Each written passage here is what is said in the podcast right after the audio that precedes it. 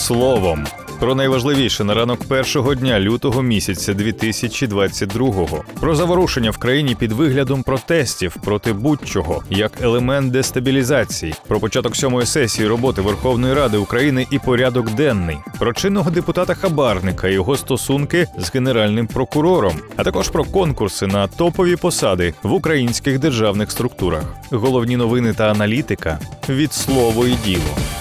Національна поліція у Києві затримала групу осіб, які планували влаштувати заворушення в центрі столиці під виглядом протестів. За словами голови Нацполіції, такий мітинг мав на меті викликати міжнародний резонанс та дестабілізувати ситуацію в Україні. За словами голови МВС Дениса Монастирського, організатори планували залучити до п'яти тисяч осіб, з яких півтори тисячі тітушки, які мали влаштувати бійки з правоохоронцями. Обов'язковим елементом протестів мало стати провокування правоохоронців та імітація жертв серед учасників акції, додали у міністерстві. Монастирський наголосив, що подібні мітинги планували провести, окрім столиці, ще й у Сумській, Чернігівській, Полтавській та Черкаській областях. В національній поліції представили відео із доказами у справі. Фігуранти готувалися до серйозних сутичок та провокацій. Під час розмов чітко були чути завдання створити картинку, розкачати ситуацію та розіграти виставу. Повідомив голова Нацполіції Ігор Клименко. Політолог Петро Олещук коментарі слово і діло нагадав, що наприкінці минулого року надходила інформація, що агресії і вторгненню Росії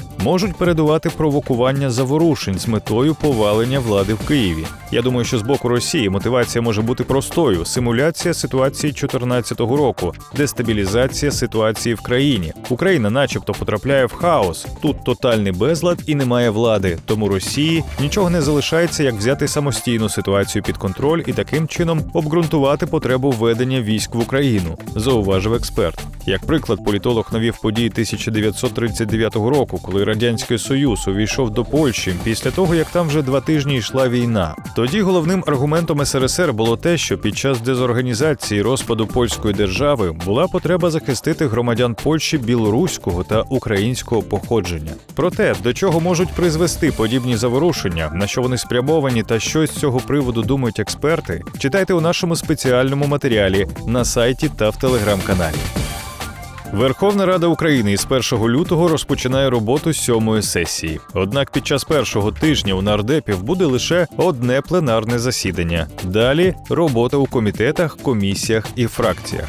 На початку роботи нової сесії Верховної Ради необхідно затвердити порядок денний. Спікер парламенту Руслан Стефанчук повідомив, що комітети пропонують включити до першого розділу 422 питання. Це ті питання, які повністю підготовлені для розгляду на пленарних засіданнях. У слузі народу та довірі вимагають додати законопроект щодо розширення можливостей для трансформації освітньої мережі та захисту прав учасників освітнього процесу. В ОПЗЖ та Європейській солідарності виступають проти запровадження чергових канікул для депутатів під виглядом карантину. Окрім того, в ОПЗЖ вимагають забезпечити контроль за об'єктивністю розслідування трагедії з військовослужбовцями у Дніпрі, розблокувати розслідування подій 2 травня 2014 року в Одесі, підриву чотирьох арсеналів та вбивства Павла Шеремета. Також у фракції наполягають на виконанні мінських угод. Водночас фракція Батьківщина виступає проти цього. У батьківщині хочуть поставити на голосування законопроект щодо спрощення ведення господарської діяльності, підвищення її прозорості та створення умов для розвитку малого бізнесу. Також там вимагають притягнути до відповідальності винних у побитті підприємців.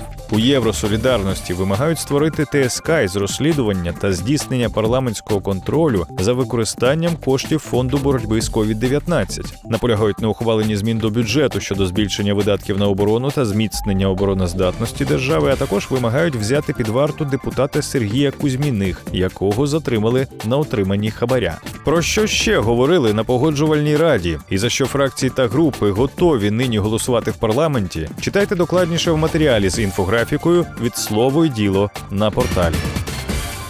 До речі, генеральна прокурорка Ірина Венедіктова підписала повідомлення про підозру народному депутату від фракції Слуга народу Сергію Кузьміних, якого напередодні викрили на одержанні неправомірної вигоди. Про це вона написала на сторінці у Фейсбук.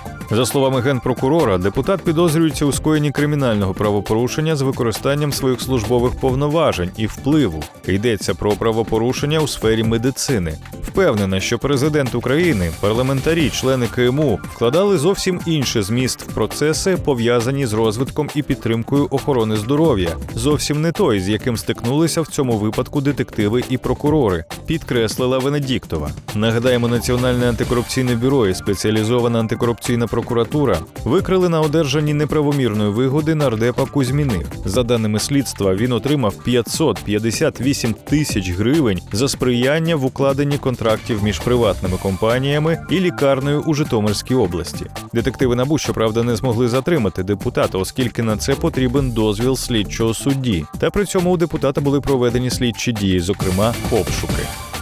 Тим часом комісія з обрання керівника спеціалізованої антикорупційної прокуратури досі не змогла оголосити переможця конкурсу. Найбільше балів в рамках конкурсу набрав Олександр Клименко. Наприкінці грудня залишалося затвердити його кандидатуру, але достатньої кількості голосів не було. Конкурс триває вже понад рік. Не допомагають його завершити й обережні заклики міжнародних партнерів. Першим керівником спеціалізованої антикорупційної прокуратури був Назар Холодницький. Конкурс, переможцем якого він став, тривав 51 день. У серпні 2020 року Холодницький пішов у відставку. Конкурс для обрання його наступника стартував у січні минулого року і ще й досі триває. 555 днів тривав конкурс на посаду директора Державного бюро розслідувань. Його переможцем став Роман Труба. Після того, як Верховна Рада у 2019 році ухвалила закон про перезавантаження відомства, трубу звільнили. Новий конкурс був оголошений лише у жовтні минулого року та тривав два місяці. 31 грудня новим головою ДБР було призначено Олексія Сухачова. 147 днів тривав конкурс на посаду голови АРМА. У грудні 2016 року агенцію очолив Антон Янчук. На тепер вже 90 днів триває конкурс на нового керівника відомства. Перш ніж Наталя Гусак очолила Національну службу здоров'я, було проведено чотири конкурси, переможці яких не обирали. Останній конкурс, який виграла Гусак, тривав 41 день. За 38 днів впоралася конкурсна комісія з обрання голови Національного агентства з питань запобігання корупції. У січні 2020-го на цю посаду призначили Олександра Новікова. Про те, скільки тривали конкурси на топові посади в українських державних структурах, читайте більше у нашому спеціальному матеріалі з інфографікою на сайті. Більше цифр, більше фактів, матеріалів і аналітики знаходьте на слово й діло.ua.